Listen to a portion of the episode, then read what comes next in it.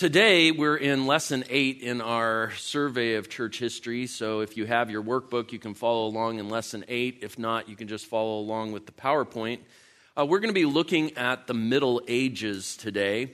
And uh, I like to joke that this particular lesson is uh, in keeping with 2 Peter 3 8. That's where Peter says that a thousand years is like a day, because we're going to be covering essentially a thousand years of history in just one lesson. And so we're going to be going very quickly today. That's not what that verse means, in case you're wondering about my hermeneutics. Uh, I just think it's an interesting connection point. Uh, when we started this series, we were talking about some of the reasons why the study of church history is so important and why it's compelling. And I gave three basic reasons, and it was the acronym ABC. I believe church history is important because it equips us in terms of our apologetics. It helps us understand how the church has defended the truth against error. We saw that last week when we were looking at some of those major councils where they were defending the truth about the person and work of Jesus Christ. And even some of the questions that we're going to be asking today from an apologetic standpoint questions like, why are we not Roman Catholic? Why are we not Muslim? Why are we not Eastern Orthodox? Those are questions that will be touched on in today's lesson. And then the B was for biography. I find history compelling because we see the lives of men and women who were committed fully to walking in faith, committed fully to the Lord Jesus Christ, and their example of faithfulness, often even to the point of sacrificing their own lives, their examples are compelling to us. And if you've ever read a good biography that stirred you up in your love for Christ, you've experienced that. And then the, the C was for curiosity or connections. Either one works. And, and that's really what today's lecture is all about. It's about answering some questions that you may have about how things developed, why things are the way they are. And so if you're wondering, how does this lesson fit into the broad scope of what we're trying to do in presenting the material, it really fits under that third category. I want to answer some key questions for you that are going to help us as we move into next week looking at the forerunners to the Reformation. Uh, in particular, today we're going to be answering some big questions. Questions like how did the papacy develop? When did Islam come on the scene, and then how did the, crus- the Crusades come about as a response to that movement? And then uh, questions about how did the Roman Empire that you see when you look at the maps in the back of your Bible, when you look at Paul's missionary journeys, how did the Roman Empire of the first, second, even the fifth century, how did it eventually come to be the nations of Europe that we see today when we look at a map or when we read the news? So, those are some of the big, broad stroke questions that we're going to be asking and answering in today's lesson. And again, this is going to set us up really well for next week when we talk about the forerunners to the Reformation and we get back into more of that biographical, compelling motivation uh, as we look at the lives of God's people in the past. All right, so this lesson is called Scholars, Schisms, and I should have gone with skirmishes. That would have completed the alliteration a little bit better. Uh, but when we talk about scholars, we're going to talk about the rise of the university system in Europe. When we talk about schisms, we're going to talk about the split between Roman Catholicism in the West and Eastern Orthodoxy in the East. And when we talk about soldiers, we're talking primarily about the Crusades. And so that's how those three titles fit together with our lesson today. Uh, I think it's always important because I know that you're not thinking about church history every moment of every day to review where we've been, just to make sure that you understand kind of where we sit. And uh, so I'll put these up on the screen quickly. Uh, this represents the patristic period. Patristic, just a fancy word that means the period of the church fathers. And uh, different historians uh, identify the patristic period using different parameters. Uh, some would say it goes all the way through the 8th century so that it includes all of those councils that we talked about last week. Uh, but everyone agrees that the Middle Ages start with the fall of Rome in the fifth century. So I like to put the patristic period in those first five centuries. And these are all names, these are all events that we've already discussed in this uh, series that we've been doing.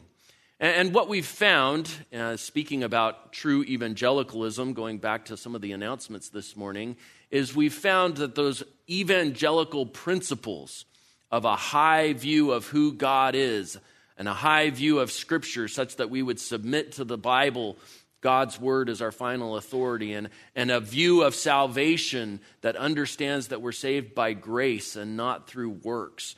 That those core evangelical principles are still intact in the patristic period which is a great encouragement for us as evangelical Christians because those are the same core convictions that motivate us and that give us the courage to be able to take a stand in our own generation for the truth. Now, if you look at that final box there, the fifth century, there are a couple of names there that I, well, one name and one event that I put in bold because we have not talked about those so much, and I just want to introduce you to them. Uh, Leo is uh, mid fifth century, that's the 400s. He was a bishop. Again, bishop is kind of a fancy word for the senior pastor. I think that's the closest parallel that we have to today. But uh, he was the bishop of Rome in the mid 400s. And Leo is an important, he represents an important development in the history of the papacy. I get asked that question a lot. It comes in the form of, you know, how did the papacy develop? Or sometimes people ask it this way when did the Roman Catholic Church become the Roman Catholic Church? And usually by that, what they mean is when did the Pope become the Pope, if, if that makes sense. Uh, so the development of that is uh, with Leo, and there's a lot of nuance in church history. I understand that. I remember one time my son, this was at least 10 years ago when he was about four years old, was watching a graduation service. I may have shared this story already. He was watching a graduation service here at the Master's Seminary, and he was seeing all of the students going down in their long, flowing, dark robes with their pointed hats. And he leaned over to my wife and asked, Mom, are those, are those good guys or bad guys? Uh, which was a great question for him in his four year old mind. You know, he's sort of putting everything in superhero categories. You're either all good or all bad. Uh, church history tends to be, just like real life, more nuanced than that. And so, even when we look back on some of these figures in the history of the church, they're not always just in the good guy or bad guy category. I actually think Leo was more in the good guy category than the bad guy category, but due to circumstances in his own life, he elevated the role of the Bishop of Rome and set it on a trajectory that would eventually lead to the development of what today we know as the papacy. And actually, the papacy reached the height of its power in the 13th century uh, during the tenure of a pope named Innocent III, uh, who was not innocent, but he was the third pope to take that name and uh, he represented the height of papal power. At that time, in the 13th century, popes were essentially the absolute monarchs of Europe, and even the kings and emperors of Europe deferred to the popes. Leo did this in practice because he operated as essentially the civil ruler of Rome and the surrounding areas. There was an emperor of the Western Roman Empire at that time, uh, but uh, Leo himself uh, set up the Church of Rome so that it would be recognized as the most important church in the western half of the Roman Empire. In fact, there's a really fascinating story in the mid 400s. Attila the Hun actually led his forces all the way to the outskirts of Rome and was threatening to attack the city of Rome. And uh, like that guy, Attila the Hun, is outside the gates ready to sack the city of Rome. And who do you think Rome sent out as their emissary to seek terms with Attila the Hun? This is crazy to me. They sent their pastor. So it was Leo, the pastor of the Church of Rome, who actually went out and met with Attila the Hun. I mean, it would be as if some dictator of some foreign army is up in Santa Clarita ready to attack San Fernando Valley, and John MacArthur goes to seek terms. And uh, Leo was successful. Uh, he got Attila to turn around and go home, which is incredible but it just shows the kind of personal gravitas that Leo had and his ability to command respect, not only for him personally, but for the office of the papacy. Leo was one of the first to claim, and this is what gets really important, he was one of the first to claim that Matthew 16, 18, that's where Jesus said, uh, Matthew 16, 16, Peter says, you are the Christ, the Son of the living God. It's a great confession about who Christ is.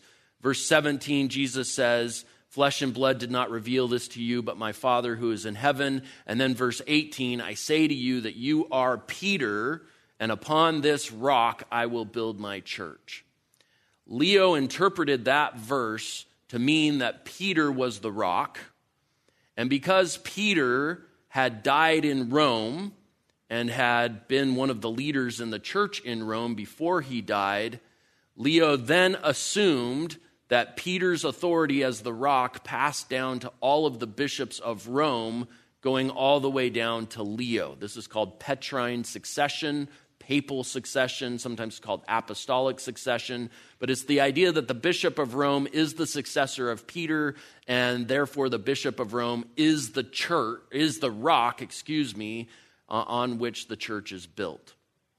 Um, that viewpoint is impossible grammatically, theologically, and it doesn't work historically. Uh, let me give you just a couple quick thoughts on that. The grammar of that verse, I say to you that you are Peter, is Petros in Greek, which is masculine. And then Jesus says, But upon this rock, Petra, which is feminine, I will build my church.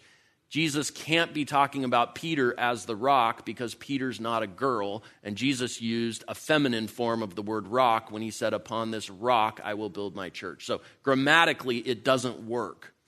I believe grammatically that the rock on which the church is built is the content of Peter's confession You are the Christ, the Son of the living God. So it doesn't work grammatically. Secondly, it doesn't work theologically. If you look at what Paul says in 1 Corinthians 3 and Ephesians 2, Jesus is the rock on which the church is built. And if you look at what Peter himself says in 1 Peter chapter 1, he says Jesus is the cornerstone, the rock on which the church is built. So neither Paul nor Peter agreed with the Roman Catholic interpretation of that verse. And then historically, we know that Peter was in a number of different churches, not just Rome. So for Rome to claim him is illegitimate. And the history of the papacy bears out the fact that this supposed succession has not, has not preserved the purity of that office. So that's a real quick snapshot, but it's something that's important for you to understand that in the fifth century, Rome and the bishops of Rome begin to think of themselves as the vicar of Peter, as the representative of Peter. Actually, when we get to the 11th century, a guy named Gregory VII will start to refer to himself as the vicar of Christ. So they keep giving themselves promotions, and that's kind of how you see the papacy itself begin to develop. Also, shortly after Leo's lifetime, we have what is known as the fall of Rome.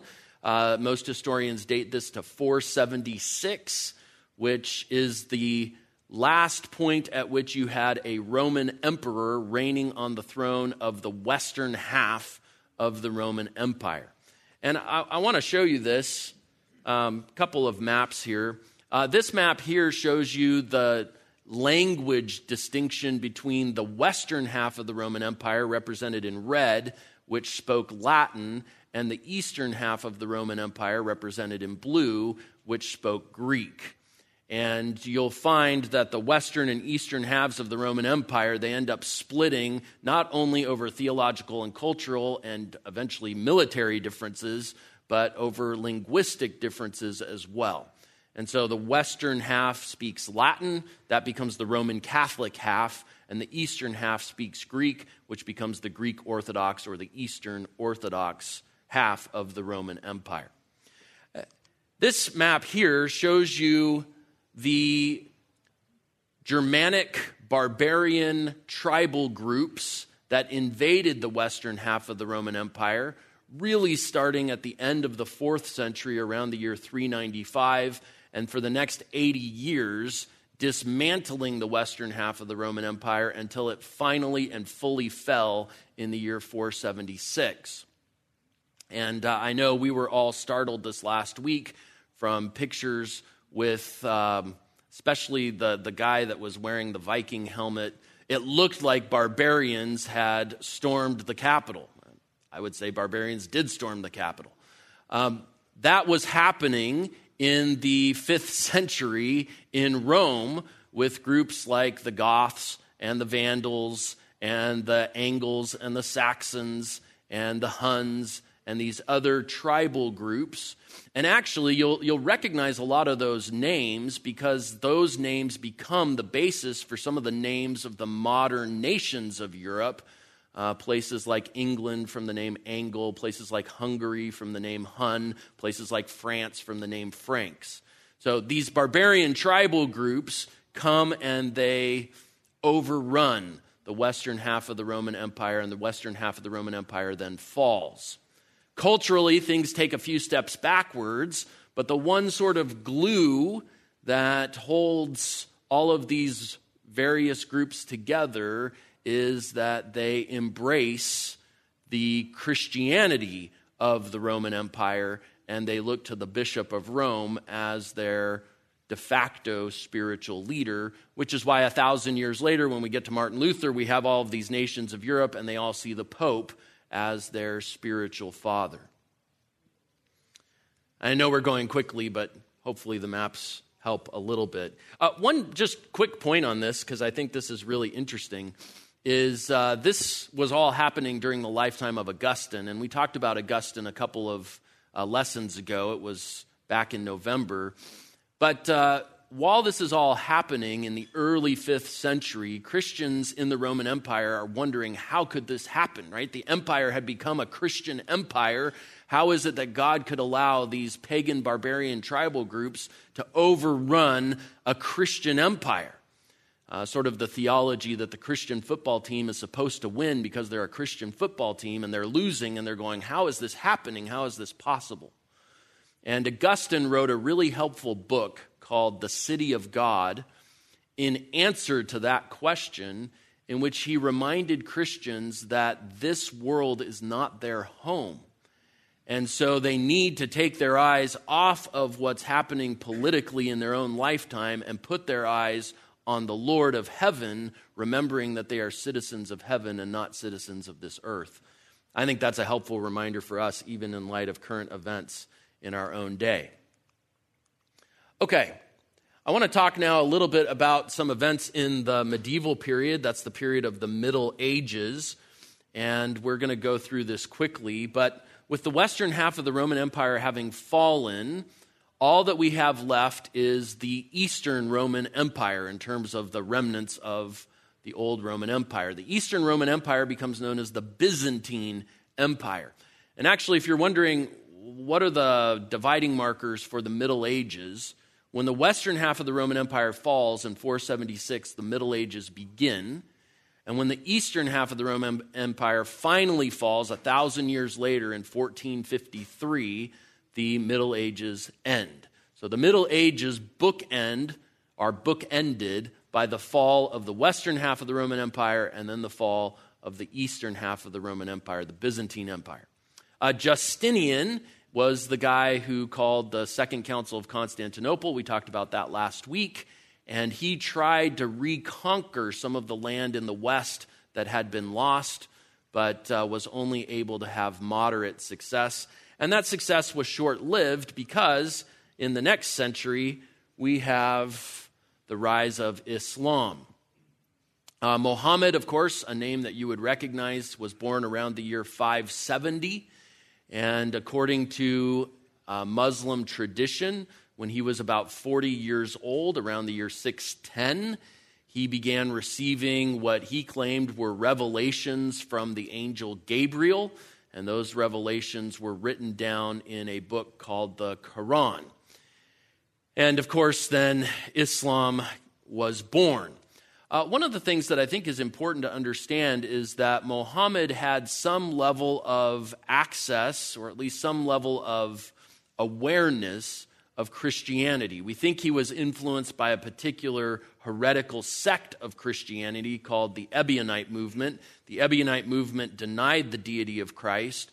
And so it's not surprising that when Muhammad tried to incorporate certain Christian themes into Islam, one of those themes was a denial of the deity of Christ.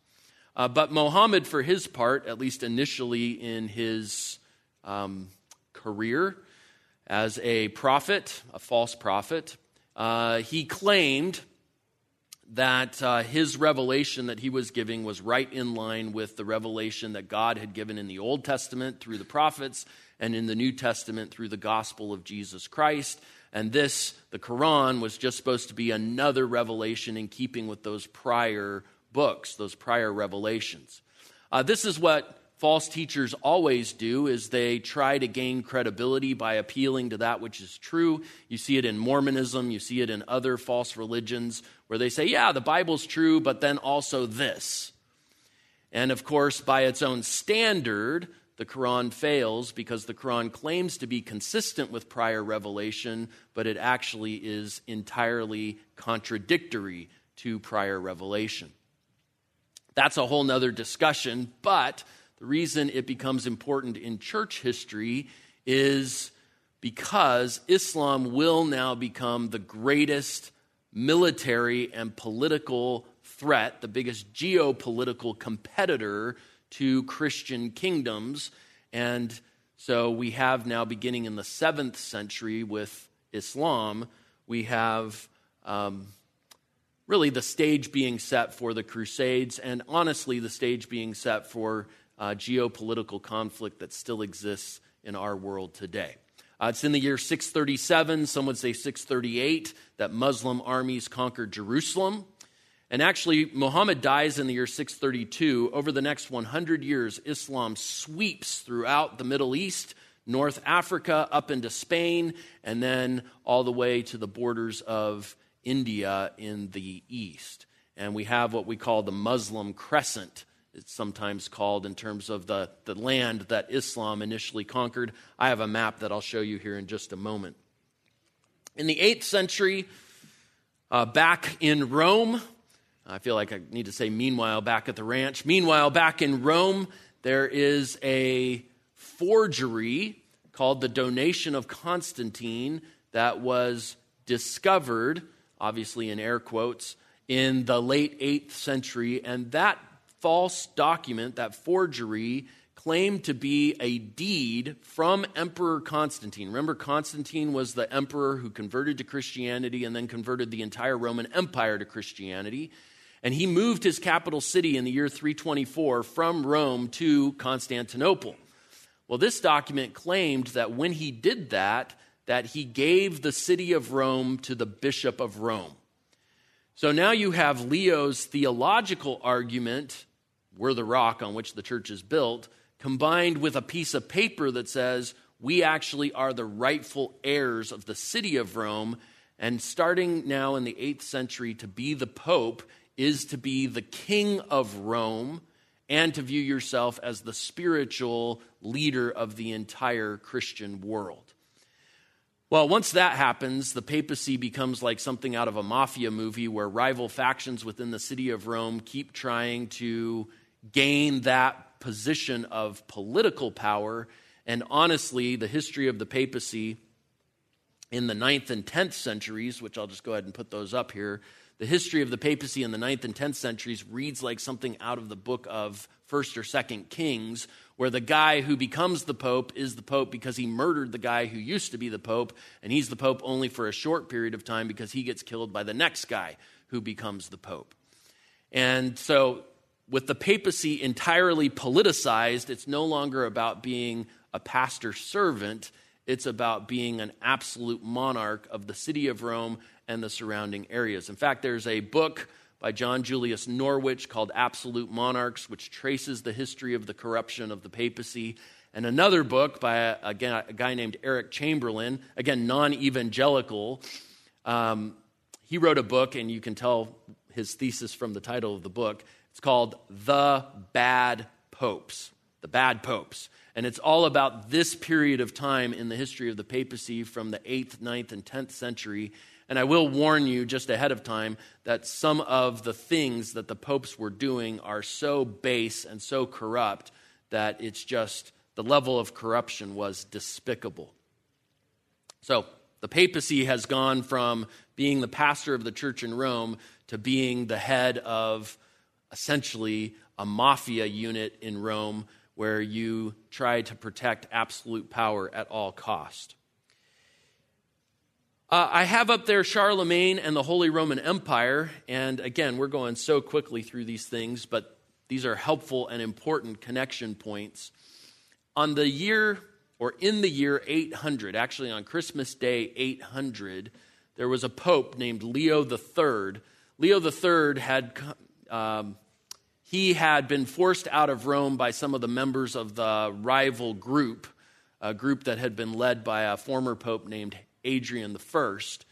And uh, the followers of Adrian confronted Leo in the streets and threatened to cut out his tongue, and he fled and he made his way up to the kingdom of the Franks and he appealed to Charlemagne, which is a Latin way of saying Charles the Great, who was the king of the Franks.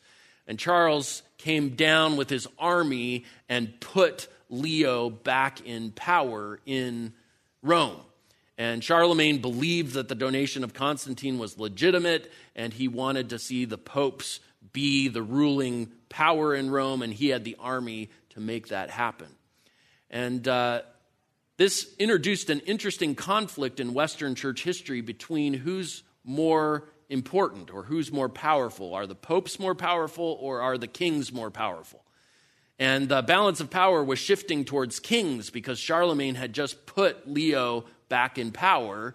And so, to sort of reverse the tide on Christmas Day 800, Leo surprised Charlemagne by crowning him king of the Romans, which was ironic because he wasn't Roman. He was the king of the Franks, a barbarian tribal group, um, but king of the Romans. And uh, this starts a uh, a political entity in Europe that will last for a thousand years called the Holy Roman Empire, which encompasses much of modern day Germany and uh, sort of the central part of Europe. It would become the most powerful kingdom in Europe, really, for the next thousand years. Historians say the name is ironic because the Holy Roman Empire wasn't Roman, it wasn't really an empire, uh, it became an empire and it certainly wasn't holy, it was very much political. Uh, but Charlemagne becomes an important leader in the history of the Western church. Uh, actually, the development of the Holy Roman Empire had the net effect of making the folks in the Eastern Roman Empire, which actually was part of the original Roman Empire, really upset because they're like, You're not the Roman Empire, we're the Roman Empire, which only distanced, put further distance between the two groups. And we've already talked a bit about papal corruption. So let me show you just a couple of maps here that I think will be helpful. Uh, this map is a little bit hard to see, but it shows you the development of the advancement of Islam in the first hundred years after Muhammad's lifetime. So from 632, when Muhammad dies, until 732. Uh, in 732, there's a battle called the Battle of Tours which took place in modern day France. And that's where uh, actually Charlemagne's grandfather, a guy named Charles Martel, defeated Muslim armies and started to push them back into Spain in an effort to push them back into North Africa. Uh, but this conflict between Christian kingdoms and Muslim kingdoms will, of course, escalate into the Crusades, which we'll talk about here in just a moment. And then one more map that I want to show you is the east west schism, which we have not talked about quite yet because it took place in the year 1054. But it was in the year 1054 that the western half of Roman Christendom broke off officially from the eastern half of Roman Christendom. And so you can, from 1054 on, you can begin to talk about the Roman Catholic Church and the Eastern Orthodox Church. And so, if you're wondering historically, when did those two things become two separate things? The answer is in the 11th century, in the year 1054.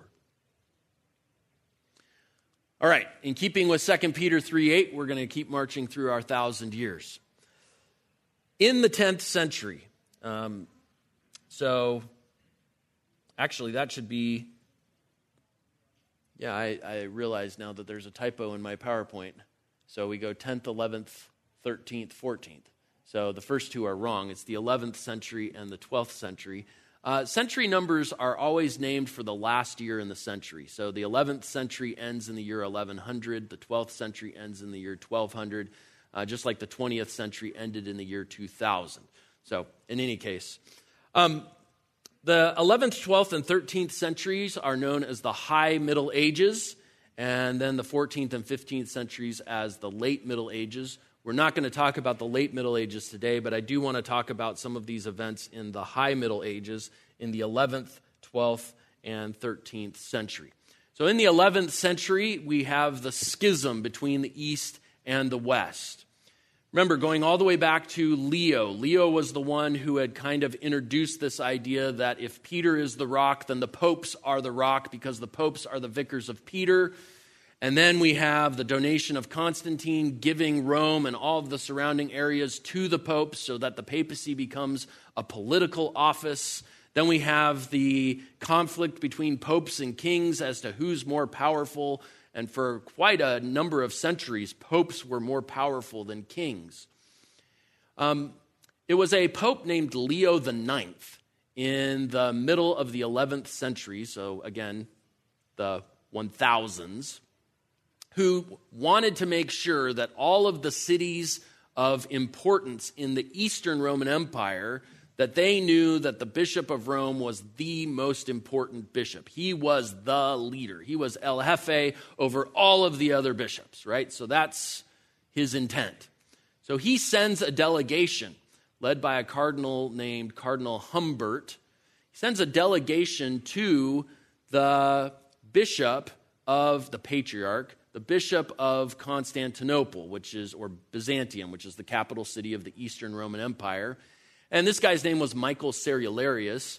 And Cardinal Humbert demands that Michael Cerularius, the patriarch of Constantinople, recognize Leo IX as the most important bishop of all of the bishops.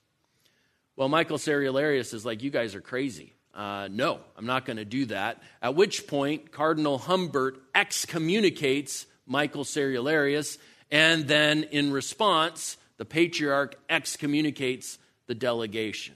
In essence, in 1054, the Western Church excommunicated the Eastern Church, and the Eastern Church excommunicated the Western Church. And that's called the Great Schism or the East West Schism, and that's why you have Eastern Orthodoxy and Roman Catholicism. There were a number of other factors that played into that, but the real issue at the heart of it was the issue of papal authority. The popes demanded to be the supreme authority, and the Eastern Church said no.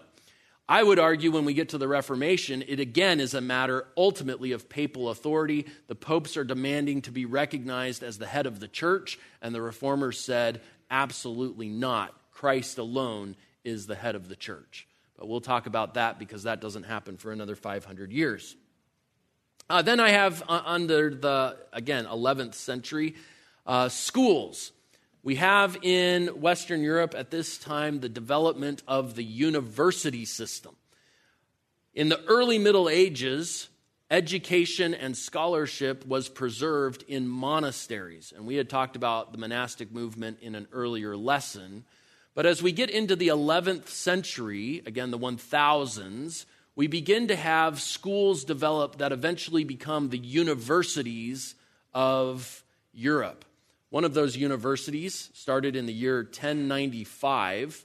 Actually, there's, excuse me, there's evidence that the education actually goes earlier than that, all the way back to the time of Charlemagne, but it sort of formally started in the year 1095.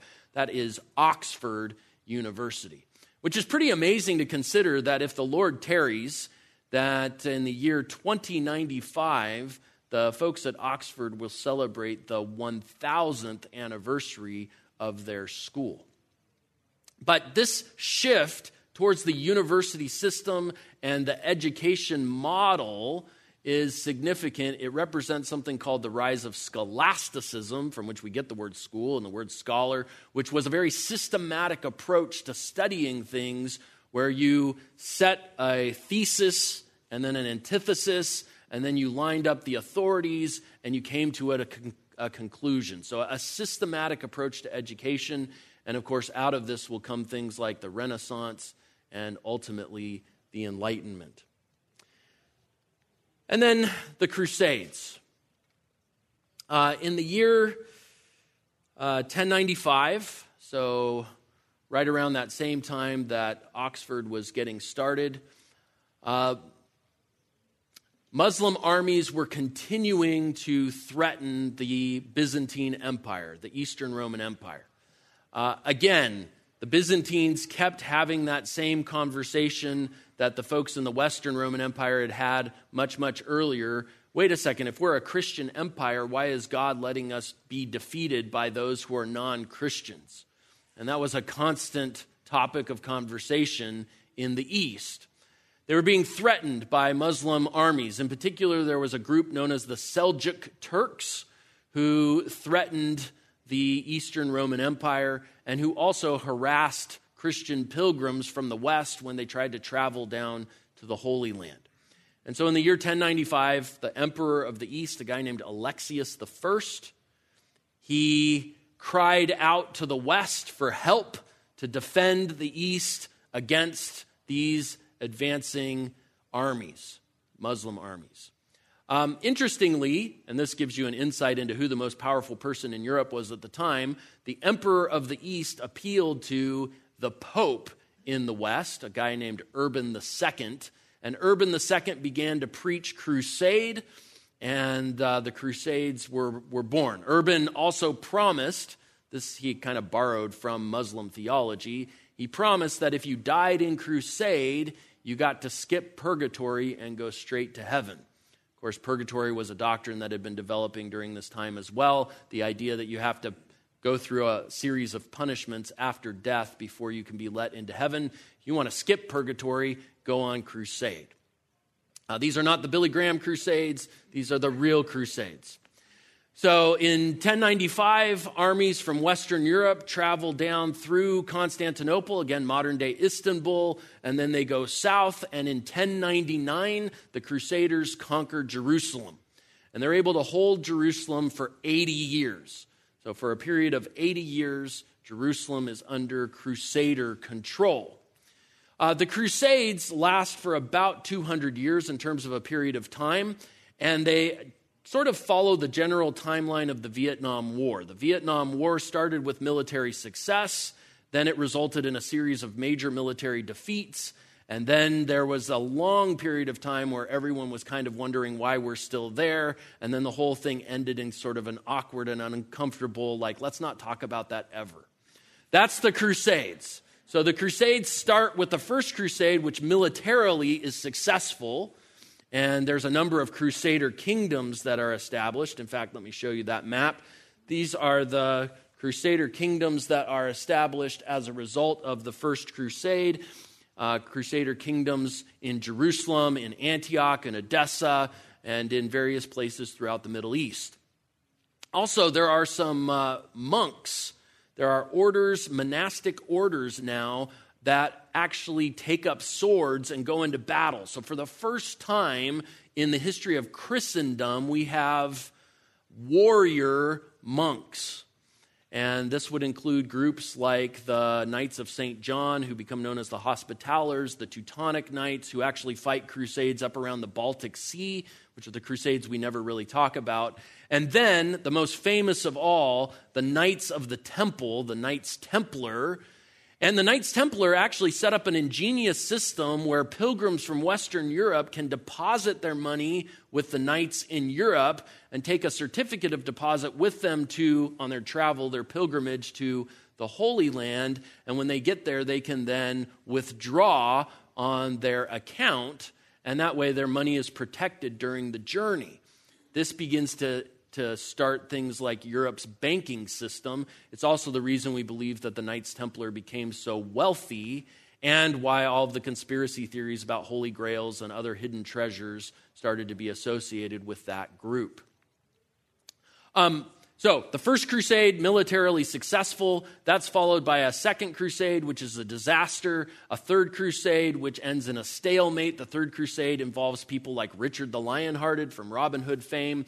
And then it all sort of climaxes very badly in the Fourth Crusade in 1204 when the Christians, Christian soldiers from Western Europe who are supposed to be fighting Muslim armies in the Holy Land end up actually sacking and destroying, looting the city of Constantinople in a sort of a, a horrible and tragic turn of events. The, the Crusades started because Constantinople asked these Western soldiers for help. The Crusades and the Fourth Crusade reached the low point when the Western soldiers who are supposed to be protecting Constantinople end up attacking and destroying the city of Constantinople. And there's a long story behind it, which we don't have time for this morning. But the reason the Fourth Crusade is important in the year 1204 is because it's 150 years after that East West schism, and it's sort of the nail in the coffin between the Eastern and Western halves of Roman Christendom. The Eastern Orthodox Church, the Western Roman Catholic Church, they become very much bitter enemies after the Fourth Crusade. Uh, why did Christians fight in the Crusades? Uh, the answer to that is because they really did believe that they, well, I think some of them were just adventure seekers, but some of them really did believe that they were uh, trying to take up the cause of Christ, but they were obviously doing it in a way that was completely unbiblical. And so you see the unbiblical, you see uh, what zeal without knowledge can accomplish in a very tragic way in the, with the Crusades. And certainly, as Christians today, sometimes people bring up the Crusades even as a way to attack Christianity. I think the best and simplest answer to that attack is to say, if you read the New Testament in terms of what it calls Christians to do and how they are to behave, even in response to their enemies, the Crusades are completely inconsistent with the message and the model of Jesus Christ. And so we don't have to try and defend that which is indefensible. I think we say, yeah, that was wrong. It was out of step with what the church or with what Christian governments should be doing, and as clearly inconsistent with what Jesus calls his followers to do and to be. Now, I'll, I'll go back to this just for a second so you can see how those crusades line up. Again, first crusade, successful. Second and third crusade, defeat. Fourth crusade, disaster. And uh, generally, the crusades are numbered as seven total crusades. The final three, fifth, sixth, and seventh crusade, fit into that long period of time where everybody was kind of like, why are we still doing this? This is really, um, really uh, not working out well. And, and of course, the Crusades have left a long lasting impression on the people who live in the Middle East. And you know, when you wonder why do people who live in the Middle East see American soldiers as crusaders, well, America, the United States of America, is the product of Western Europe. And whenever Western Europe sent soldiers into the Middle East, they were viewed as crusaders. And so for American soldiers, even though it's been a thousand years almost since the Crusades, when they show up in the Middle East, those who view this history from the other side see this as simply an extension of these medieval wars that took place in the 11th, 12th, and 13th centuries. Um, just one really random fact, uh, since I'm thinking about it. Uh, the, the final few crusades featured a king from France whose name was uh, Louis, Louis. And uh, King Louis uh, ended up dying in the crusade, so he was a failed crusader. But uh, for all of his efforts, he was canonized by the Roman Catholic Church as a saint. And eventually, they founded a city in Missouri that they named after him, St. Louis, Missouri. So I like to tell fans of the Cardinals and other St. Louis teams that their teams are named after a failed crusader, which sort of fits their. Uh... Okay, sorry. Um, moving on. I'm just going to end with a, a few slides here. We have about five minutes left. One big question is well, where was the gospel? in the period of the Middle Ages? Were there true believers? And I think the answer to that is yes. Our theology tells us the answer to that is yes. Because, in the same way that Elijah said to God in 1 Kings 19, I'm the only one left, uh, and God said, No, I have a remnant. God always has a remnant. Uh, going back to Matthew 16, 18, Jesus said, The gates of hell will not prevail against the church. That promise is fulfilled throughout church history. And so theologically, we know that God always has his remnant. And I just want to quickly show you two individuals in this period of time who give us glimpses of the gospel of grace, even in a period of geopolitical tumult, crusades, corruption, uh, all sorts of major changes taking place. Glimpses of the gospel of grace from Anselm of Canterbury and Bernard of Clairvaux. Uh, Anselm was the Bishop of Canterbury from 1093 to 1109, so he's 11th slash 12th century in terms of his time. And I, I just want to highlight a couple things. We could spend a lot of time talking about Anselm. Uh, he helps develop what's called the satisfaction theory of the atonement, uh, which is a more biblical understanding of the atonement than what was popular in the Middle Ages, something called the ransom theory. The satisfaction theory of the atonement is that God is the one who must be satisfied in the death of Christ. And Anselm put that in terms of God's glory had been uh, stolen by sinners. And so we owed him a debt of glory, and only God could fulfill that debt and only man could pay the debt. And so God became man so that as man he might pay the debt that only God could pay. And of course, the reformers would pick up on that, speaking of the justice of God as that which is satisfied. But you'll notice that uh, even in talking about the gospel, Anselm taught that sinners are saved not on the basis of their deeds, but because of God's mercy given to them through Christ. And so I just have a quote here that I want to read to you from Anselm. What indeed can be conceived of more merciful than God the Father should say to a sinner condemned to eternal torments and lacking any means of redeeming himself? In other words, we have nothing. God says, Take my only begotten Son and give him on your behalf, offer him on your behalf. And the Son himself should say, Take me and redeem yourself. Which is just a beautiful way of saying the recognition that as sinners, we bring nothing and God, through his Son, gives us everything necessary for our redemption. I want to show you one more quote from Anselm. Anselm explains the immeasurable imperfections of the believer are covered by the infinite perfections of Christ.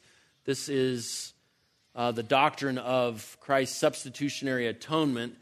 Uh, there's this work that's credited to Anselm called Exhortations to a Young Man or exhortations to a yeah exhortations to a young man greatly perplexed on the or at the thought of his death. Uh, so it's written actually probably by anselm or maybe somebody uh, associated with anselm but it's written as a way to instruct pastors how to counsel people who are about to die and here's what anselm says and i wish we could read more of it than just what i have here but he says to the dying man, When you stand before God, if he says that you are a sinner, say, Lord, I interpose the death of our Lord Jesus Christ between my sins and you. And if he says that you have deserved condemnation, say, Lord, I set the death of our Lord Jesus Christ between my evil deservings and you. And the merits which I offer for those which I ought to have, or his merits I offer for those which I ought to have but do not have. And if he says that he is angry with you, say, Lord, I set the death of our Lord Jesus Christ between your wrath and me. And when you have completed this, say again, Lord, I set the death of our Lord Jesus Christ between you and me. And I just love that, especially that line, you know, the things that I deserve. I set the death of the Lord Jesus Christ as a covering for what I deserve. And the merits that I ought to have, but I don't have, because I have nothing, I offer him and his merits in my place. And that's just a beautiful articulation of the reality that it's only through the work of Christ, his person, his life, his death, that covers us, that we are forgiven, and that righteousness is imputed to us. And this is written by somebody in the 11th century. And then just a, I have two quotes from Bernard. Bernard of Clairvaux uh, established a monastery in the 12th century in Clairvaux in 1115. And he's credited with writing some hymns that you would be familiar with O sacred head now wounded, and Jesus, the very thought of thee. Listen to what he says about the sinner's righteousness. He says, What can all our righteousness be before God? Shall it not, according to the prophet, be viewed as a filthy rag? And if it be strictly judged, shall not all our righteousness turn out to be mere unrighteousness and deficiency? What then shall it be concerning sins when not even our righteousness itself can answer for itself? Wherefore, vehemently exclaiming with the prophet, Enter not into judgment with your servant, O Lord. Let us all with humility flee to mercy, which alone can save us. So, just an utter recognition that we come with nothing. And again, I'm using these quotes in particular because the Roman Catholic system that develops really in the 13th century and beyond, uh, because the sacramental system is officially dogmatized in the 13th century, that system is a system in which the sinner brings some good works to God.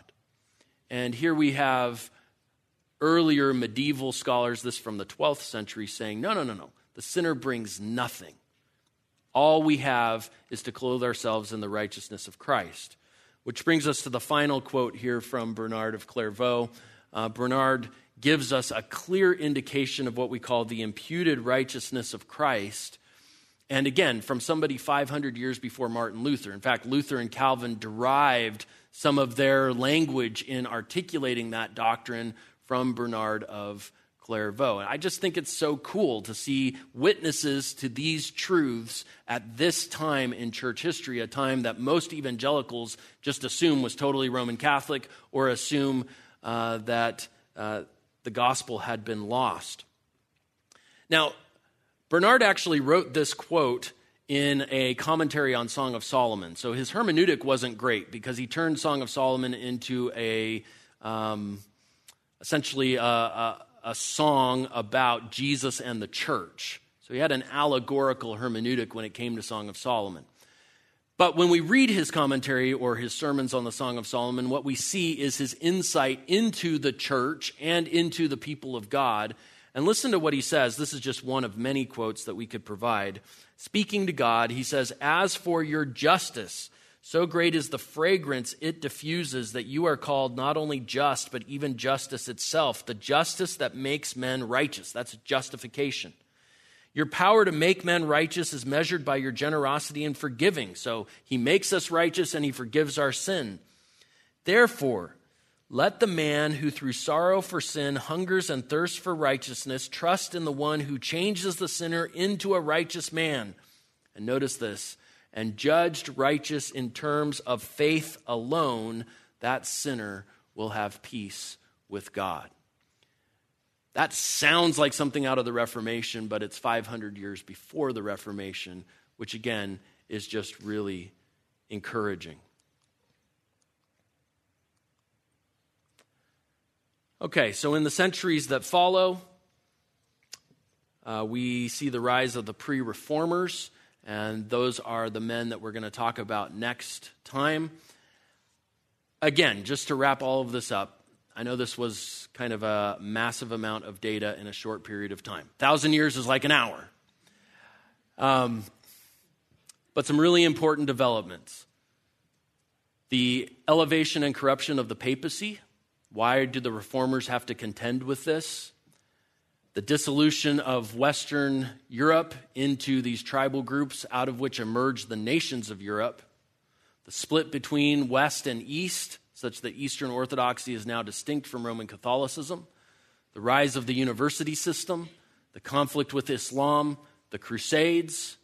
And yet, in spite of all of it, still a witness to the gospel that sinners are unworthy and that they are saved only on account of what Christ has done, which they embrace through faith as a gift of God's grace. And that'll set us up next time to talk about guys like John Wycliffe and Jan Hus and others. Let me pray for us and we'll be dismissed. Heavenly Father, I know we covered a lot of ground this morning, but it reminds us again that you are the Lord of history. And as the Lord of history, we've seen your hand of faithfulness so clearly demonstrated both throughout biblical history and in church history. It gives us again reason to trust that your promises are true and that what you say you will do and that you are accomplishing all things according to your purposes. And so, Lord, even in a day when we see the world around us in turmoil, we ask that we would be faithful to trust in you. We cannot change the circumstances in which we find ourselves, but we can respond to them in a way that honors you and brings you the glory that you deserve.